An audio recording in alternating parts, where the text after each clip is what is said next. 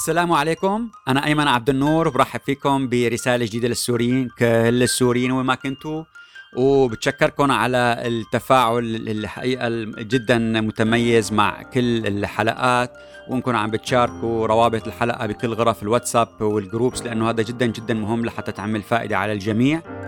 وفيكم تعملوا حتى اشتراك بالآبل بودكاست وبصير توصلكم مباشرة أول ما تنحط الحلقة الجديدة اللي عندكم على التليفون. هالأسبوع كان في كتير أخبار كتير ومهمة، لازم نبلش فورا، نكبس الزر، يلا بلشنا. الحرايق اللي هو الموضوع الأساس يعني المرة الماضية وهالأسبوع كمان لازم نركز عليه. طيب، الشيخ محمد توفيق البوطي بخطبته يوم الجمعة الماضي بالجامع الأموي حكى عن معجزات إلهية صارت بمنطقة الساحل بالتزامن مع الحرايق. شو قال؟ قال إن الله تعالى أيدهم عندما استغاثوا وصلوا صلاة الاستسقاء والحاجة، مؤكدا على أنه لم يمر سوى يوم واحد حتى هلت الأمطار وأخمدت النيران. الحقيقة ما صار في مطر يعني، وصارت الناس كلها يعني سألت وبعتت إنه شو عم تحكي، ففي مشكلة مزاودة أكثر من الحد الطبيعي. هلا أوتشا اللي هي مكتب الأمم المتحدة للمساعدات الإنسانية عملت تقرير مفصل عن شو اللي صار.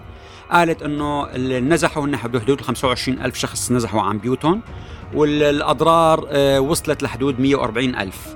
في 28,000 أسرة دمروا المنازل وممتلكاتها وتضررت بشكل كتير كبير، وصار في انقطاع للتيار الكهربائي وامدادات المياه بمناطق وعدتهم. هلا عم تقول انه في 9000 هكتار 5000 منهم حراجي و4000 زراعي، يعني بيطلعوا بحدود خلينا نقول 90 كيلومتر مربع، هدول انحرقوا بالكامل، فيعني هذا كمان رقم كبير. هلا في أسئلة طفت على السطح، بتقول في كتير مفاحم، وأشهرهم مفحمة بمنطقة بيت ياشوط اللي بتبعد 40 كيلومتر عن جبلة، ومعظم هالمفاحم عم بيشرف عليها ميليشيا صقور الصحراء اللي أسسها أيمن جابر بالعام 2015، رغم أنه هي انحلت لكن لسه الناس موجودين، لسه بيلبسوا نفس اللباس العسكري، لسه بيحطوا نفس الشارات على أكتافهم، وهدول أكتر ناس المستفيدين من قضايا الحريق، لأنه هن بيعملوا وبيجيبوا شغل للمفحمة تبعهم. فإذا في أسئلة كتير عم تصير بحدود هالقضية. هلا حركة الشغل المدني اللي بينسق عملها حفيد الشيخ صالح الحالي المحامي عيسى براهيم أكد إنه في كتير بمناطق جتهم من ناسهم ومن أصحابهم ومن قرايبينهم هنيك إنه في سيارات ودراجات نارية، وخاصة من ناحية بيت ياشوط ومحيطة ومرج مع بربان وغيرها من قرى القرداحة والبسيط، عم بتقوم برش البنزين والمازوت وعم يشعلوها بشكل عشوائي. يعني كمان هاي ملاحظة يفترض تاخذ بعين الاعتبار. هلا النظام شو عمل؟ النظام صار يمرق يعني القصة تبعه دائما اللي بيحاول يستفيد من اللي عم بيجري، وبلش يعمل إشاعات إنه هذا استهداف لسكان الجبل العلويين من قبل غرباء، ومشاها بكل محل. طبعا هلا هي يعني خطرة، لكن بتصب بصالحه، هون المشكلة يعني هو بيهمه بصالحه، ما بيهمه قديش يعلق مشاكل طائفية، زاد الاحتقان، ما عنده مشكلة. وصار إجا بعدين مثل ما نحن توقعنا، أنا توقعت بشكل خاص وعملت حتى بكذا محل بوستات إنه راح يزور بعد يفترض يزور بشار والسيدة أسماء عقيلته الساحل ويعملوا زيارات مشان يحصدوا الإعجاب ويعملوا حشد تأييد لألون، وفعلا هذا اللي صار. الاثنين كل واحد قام بزيارات منفصلة، 2 أو 3 زيارات على أيام متتابعة، كل مرة لعدد من القرى بمناطق مختلفة. اللي كان اللي لفت الانتباه إنه بشار الأسد كان بدون جاكيت وما لابس كرافات وبدون زنار، يعني حاول يعني يعمل مثل إنه هو بفلاح وبيمتزج بسكان المنطقة هني. هلا وقت اللي زار بلوران بشار الأسد كان بالصورة طلع معه الشيخ إمام قرية بلوران اللي هو الشيخ عبد الحليم حاتم، وطلع بفيديو حقيقة الناس سمته فيديو النربيج، بيلخص كل ما يجري بسوريا. عم بيحكي معه الإمام اللي هو حاطط عمامة ليست على الطريقة، ليست السنية، عم بيحكي معه لبشار الأسد، عم بيوصف له الواقع، وعم بيقول له بعدين وصل لجملة إنه نحن الآن بدنا حلول إسعافية. فبيجاوب مباشرة بشار الأسد، شو الحل الإسعافي؟ مين اللي بيجاوب يا حذركن؟ مو الشيخ، واحد من خارج الكاميرا من بعيد بيقول بدنا نرابيج مي. واضح أنه شخصية نافذة لأنه قال بشكل قاسي، فما قدر بقى الشيخ يكمل حديثه وتبنى هالأطروحة والتزم فيها، سكر الحكي اللي كان بده يحكيه وقال نعم بدنا نرابيج مياه. هل الحل الاسعافي انه تجيب لنا رابيج مياه ب 17000 20-30 ألف ليره سوري ما بيطلع لهم كم دولار؟ هذا الشيء بتطلبه من رئيس جمهوريه جاي لعندك على الضيعه؟ طيب هاي يعني هذا بس لنشوف بيلخص لك كل شيء، بيلخص كل شيء. بعدين ارتفعت اسعار الزيت، صارت التنكه ارتفع سعرها من 125000 ل 150000. مشان هيك اجا الدكتور محمد أديب الأحمد اللي هو عامل مثل تجمع المجمع العلوي السوري على الفيسبوك، قال لا تبيعوا الزيت لأي تاجر لأنه بدأ ترتفع الأسعار، ولا تبيعوا الأراضي المحروقة لغريب لأنه ممكن يجيب ناس ووطن غرباء قريبين بيناتنا. فكلها أخذت بعد غير البعد اللي نحن البعد الاقتصادي، البعد اللي نتوقعه والخسائري، صار حقن وحشد لبعد طائفي ولتأييد لأسماء الأسد وبالدرجة الثانية لبشار الأسد. الموضوع الثاني اللي حقيقة بلش يتفاعل ويكبر اللي هو موضوع تسمية السوريين المرتزقة.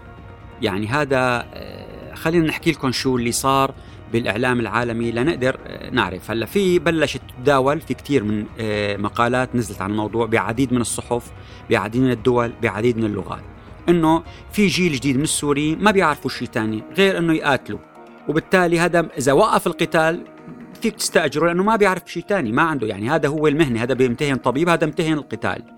والسبب إنه الاقتصاد السوري تدمر وما عاد في خلق لفرص عمل، وبالتالي في فقر، في ديون. حتى زوجة أحد المقاتلين اللي عم بيقاتل بأذربيجان سألوها، قالت لهم كيف تسمحي له يروح؟ قالت لهم ما في، يعني يا بدنا نموت جوع يا بدنا نبيع أعراضنا، ففضلنا إنه يروح يقاتل مقابل أجر أعلى من الأجر اللي ممكن يدخله داخل سوريا. هلا روسيا عم بتجند مرتزقة من الفيلق الخامس، من الفرقة 25، شو بدكم سموها، قوات النمر، كتيبة القدس. وبالمقابل أيضا الشركات الأمنية أو العسكرية التركية مثل فاغنر النظير لها التركي عم بيجند من الناس اللي هن من الفيالق والكتائب تبع ما يسمى بالجيش الوطني في مناطق السيطرة التركية. إذا في مشكلة، حتى الصحفية حاولت تحكي معهم ما بيقدر يكتب لها بالواتساب، بيكتب لها بس بالصوت يعني، فأدركت أنه هو ما بيعرف يكتب حتى، يعني في جزء كبير منهم ما يحسن الكتابة ويعبر كتابة. هلا المعاش شو عم بيصير بالمعاش؟ المعاش طبعا مرتفع مختلف بحسب المنطقة والمدة، بنصه عم بيروح للقادة، يعني لهدول القادة السوريين اللي فاتحين مكاتب لحتى يخلوا من كتيبة السلطان سليمان شاه والقضايا هاي، بياخد نص الراتب لإله للناس اللي بيجيب لك الشغل، و50% بيدفعوا لأهله بسوريا. ليش؟ حذروا، أنا هاي شغلة غريبة، طلع قال مشان ما إذا عطون المصاري بليبيا بيقوموا بيروحوا بيدفعون للمهربين وبيهربوا لأوروبا عبر القوارب، بيروحوا على مالطا، فإذا ما بدهم إياهم كمان يهربوا لأوروبا، فبيعطوا المصاري لأهلهم بسوريا. هلا كذا واحد رجع فرقوا عن أهلهم، فرقوا عن زوجاتهم، مدمنين صاروا مخدرات وخمر لأنه هنيك موجودة بليبيا بسعر رخيص. وفي واحد منهم شقيقه يعني حكى مع الصحفية وقال لأنه هذا الوضع هيك صاروا ما عاد يعرفوا أخوهم اللي راح. فحتى نفس هاي الصحفية قال كان عم يتصلوا معي بساعات غريبة ونص سكرانين، يعني في مشكلة. هلا في شاب من طرطوس اسمه حسين، هو عم بيقول انه علوي من طرطوس، عم بيحكي ايضا بالشق المقابل اللي هو كان اخوه كان بالجيش السوري، عفوا صديقه كان بالجيش السوري، سافر لليبيا بالقتال مع شركة فاغنر الروسية، وبالتالي يمثل نظير اللي عم بيروحوا مع الاتراك على أذربيجان أو مع حكومة الوفاق. وعم بيقول أنه هذا الشيء كان كتير مستهجن بمنطقة الساحل، الآن عم بيقولوا أنه هذا عم بيروح يقاتل مشان يأمن رزق لعائلته، فصارت أيضا مقبولة. هلا الواشنطن بوست عملت حقيقة تقرير ببكي، يعني حكت عن العائلات السورية كيف طلعوا على الحدود السورية التركية ليستقبلوا براد، إجا نزل حمولة 52 جثة لشاب سوري بحرب تبعد عنهم 1000 كيلومتر بأذربيجان، وكيف عم يطلعوا من إدلب لجنوب تركيا وبعدين من إدلب بالطيارات لأذربيجان. يعني في مشكلة يعني القصة. هلا كل هالحكي له حد، والتعبير المستخدم هناك مرتزقة سوريون، لكن الخطير بالأمر بلش التنغيم الآن يوصموا إنه المعارضة السورية أو يلصقوا الارتزاق بكل المعارضة السورية ويسموها بأنهم مرتزقة. هذا خطير كتير، هذا ما لنا مصلحة فيه أبدا، لأنه بدمر كل الرسالة وكل النضال وكل الثورة تبع السوريين. كيف؟ لأنه عم بيقولوا بلشت الآن المشكلة تبعنا إنه غير ليبيا، الليبيين بالليبيين. الآن المشكلة وقت اللي صارت أذربيجان ضد أرمينيا، حطوا إنه السوريين المتطرفين اللي هن من المعارضة السورية هن مع أذربيجان كلهم متطرفين ضد أرمينيا، بلش اللوبي الأرميني بكذا دولة بالعالم يشوه صورتهم، يحكي عنه أنه كلهم مرتزقة، كل السوريين مرتزقة. حتى رئيس المخابرات الخارجية الروسي قال نحن صرنا نخاف أنه هدول الإسلاميين المتشددين اللي عم بيقاتلوا بأذربيجان وجايين من سوريا بعد ما يخلصوا أو جزء منهم يتسرب ويدخل لروسيا يعمل مشاكل من التطرف. فإذا بلشت تقترن التطرف المعارضة السورية ضد الأرمن، وبلش هذا ينزل في كذا مقال. هذا خطر. هلا نحن ما بدنا نساعده، نحن ما دخلنا بالقصة كلها. نحن إذا أشخاص أفراد هن بدهم يقاتلوا كأفراد، هذا مشكلتهم هن. في كتير من دول العالم من جنسيات مختلفة بيروحوا، لكن ما نلصق هذا الشيء بأمر عام. يعني ما يطلع لنا واحد سوري مثل ما عملوا البعض، يكتبوا مقالات أو يعملوا عرائض قال بدهم يتهموا المنظمات الأرمنية إنه هي إرهابية. يعني في مشكلة، معناتها نحن عم نخاطر بكل قضية الثورة السورية. الأفراد شيء، وأنه نوصل أنه كل المعارضة السورية تطلع بيان أو تطلع ندوات أو تحكي أنه كلنا مرتزقة، هذا شيء آخر تماما. الموضوع الثالث المهم أيضا اللواء عباس إبراهيم اللي هو مدير عام الأمن العام اللبناني، طبعا هو لصيق الصلة بالأمن السوري بواشنطن الآن، حامل معه يبدو ملف مفاوضات مشان يحاول يقول انه نحن عندي انا أوستن تايس والطبيب مجد كمل ماز، هدول بده يقارضوا انه يمكن ينطرحوا للمقايضات لاطلاق سراحهم قبل الانتخابات الامريكيه، وبالتالي بدهم شو الطلبات اللي تسربت انه النظام بده اخطر شيء بالاولويات انه يوقف تجميد العمل بقانون قيصر لانه جدا متضايق منه، بده أمريكا توقف الاعتراضات على إقامة الدول علاقات دبلوماسية مع سوريا، بده أنه تطلب من دول الخليج منح النظام مساعدات بحدود 5 مليارات، وأنه يعلن عن إمكانية أنه بالمستقبل أو يدرس إرسال سفير أمريكي لدمشق وبالتالي كأنه شرعنت النظام. هي طلبات تعجيزية طبعا، حتى رغم أنه كانوا مهتمين الأمريكان وبعثوا طيارة أمريكية ليجيبوا لها اللواء عباس إبراهيم من بيروت على حسابهم بطيارة خاصة لهم، لكن بس ما ممكن يعني وصلوا لهالمستوى أنه، فطارئ الاعتقاد أنه المباحثات رح تفشل، ظل النظام متمسك بهالقضية.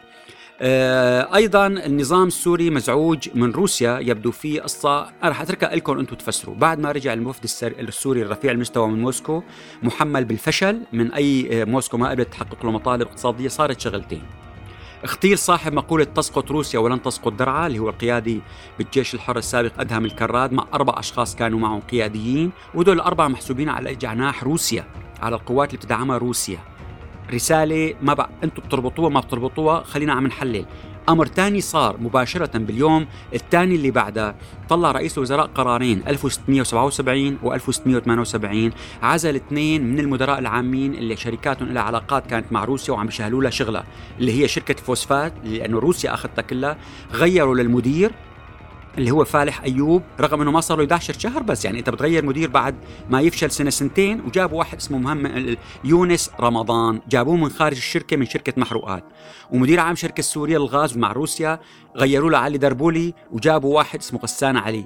إذن هلا في ناس من النظام عم بتحاول تقول أنه بتقاعدوا بالسن، يعني شيء حلو، 2 ولدانين بنفس اليوم، أمهاتهم ومخلفتهم مشان هيك 2 بطلوا بنفس اليوم، لأنه التقاعد بالسن بيكون باليوم، يعني وقت اللي بتوصل 60 أو حسب التمديد. فإذن يعني في شيء صاير، رسائل مبطنة من تحت لتحت.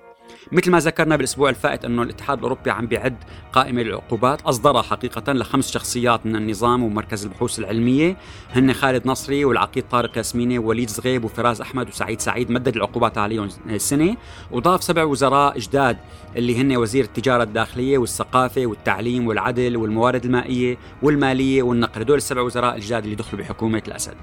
هلا إسرائيل كشفت عن عملية عسكرية للنظام ما حتى ما تجرأ يحكي عنها لأنه بهدلة لإله، دخلت تصور وحدة اسمها وحدة شيلداخ، هي نفسها اللي راحت بال2007 على دير الزور وجابت عينات من التراب تبع الكبر، المفاعل النووي اللي كان بالكبر، هي نفسها دخلت وتسللت رغم أنه راحت على منطقة في جنب القوات الخاصة في الفرقة 14 في كتيبة الاستطلاع. هلا الفيديو اللي صوروه وبثوه ببين من الGPS اللي موجودة فيه أنه هو ضمن اللواء 90 بين حضر وجبال، فإذا يعني عم بفوتوا ويطلعوا ويمرحوا وما حدا النظام لا بيرد عليهم ولا قادر يعمل شيء. المصارف اللبنانية سكرت حسابات مجموعة كبيرة من السوريين اللي عندهم كان علاقة مع ناس نحطوا بقائمة العقوبات عند قيصر، سواء كانوا حولوا لهم أو استلموا تحويلات منهم، طبعا بمفعول رجع، يعني نحكي مو من هلا ورايح، يعني من قبل 4-5 سنين 6 سنين من 2 من 3 استلم منهم حوالي أو بعت من حوالي، سكروا له حسابه. السفارة الأمريكية بالشام طلعت بيان لمنظمات المجتمع المدني واللي هن برامج عملت لهم برامج تدعم بناء وحفظ السلام الأهلي والتعايش المشترك من خلال تعميق الوعي المتبادل بالعادات والتقاليد. طلعته ب4 لغات، العربية والكردية والسريانية والإنجليزية وكندا، شيء جديد يعني الناس صارت تقول أوف.